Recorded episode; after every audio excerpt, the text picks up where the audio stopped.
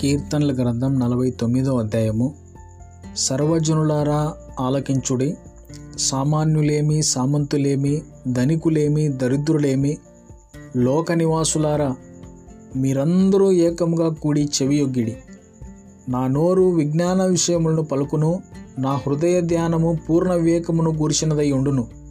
గూఢార్థము గల దానిని నేను చెవియొగ్గెదను సితార తీసుకొని నా మరుగు మాట బయలుపరచదను. నా కొరకు పొంచువారి దోషకృత్యములు నన్ను చుట్టుకొనినప్పుడు ఆపత్కాలముల్లో నేనేల భయపడవలను. తమ ఆస్తియే ప్రాపకమని నమ్మి తమ ధన విస్తారతను బట్టి పొగుడుకొను వానికి నేనేల భయపడవలను. ఎవడును ఏ విధము చేతనైనను తన సహోదరుని విమోచింపలేడు. వాడు కుళ్ళు చూడక నిత్యము బ్రతుకున్నట్లు వాని నిమిత్తము దేవుని సన్నిధిని ప్రాయచిత్తము చేయగలవాడు ఎవడునూ లేడు. వాని ప్రాణ విమోచన ధనము బహు గొప్పది అది ఎన్నటికి తీరక అట్లుండవలసినదే. జ్ఞానులు చనిపోదురను సంగతి అతనికి కనపడకపోదు. మూర్ఖులను పశుప్రాయులను ఏకముగా నశింతురు. వారు తమ ఆస్తిని ఇతరులకు విడిచిపెట్టుదురు. తమ ఇండ్లు నిరంతరము నిల్చుననియు. తమ నివాసములు తరతరములకు ఉండుననియు వారనుకుందురు. తమ భూములకు తమ పేర్లు పెట్టుదురు. ఘనత వహించిన వాడైనను మనుషుడు నిలవజాలడు.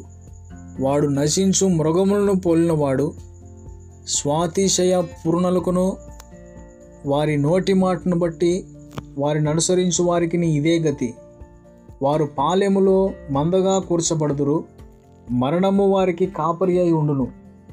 ఉదయమున యథార్థవంతులు వారిని ఏలుదురు వారి స్వరూపములు నివాసము లేనివై పాతాళములో క్షయమైపోవును. దేవుడు నన్ను చేర్చుకొనును పాతాళ బలములో నుండి ఆయన నా ప్రాణమును విమోచించును. ఒకడు ధన సంపన్నుడైనప్పుడు వాని ఇంటి ఘనత విస్తరించినప్పుడు భయపడకుము. వాడు చనిపోవున్నప్పుడు ఏమీ కొనిపోడు. వాని ఘనత వాని వెంట దిగదు. నీకు నీవే మేలు చేసుకుంటివని మనుషులు నిన్ను స్తుతించినను. తన జీవితకాలమునొకడు తన్ను పొగడుకొనినను. అతడు తన పితరుల తరమునకు చేరవలను. వారు మరి ఎన్నడూ వెలుగు చూడరు. ఘనత నొంది ఉండి బుద్ధిహీనులైన వారు నశించు జీవులను పోలి ఉన్నారు.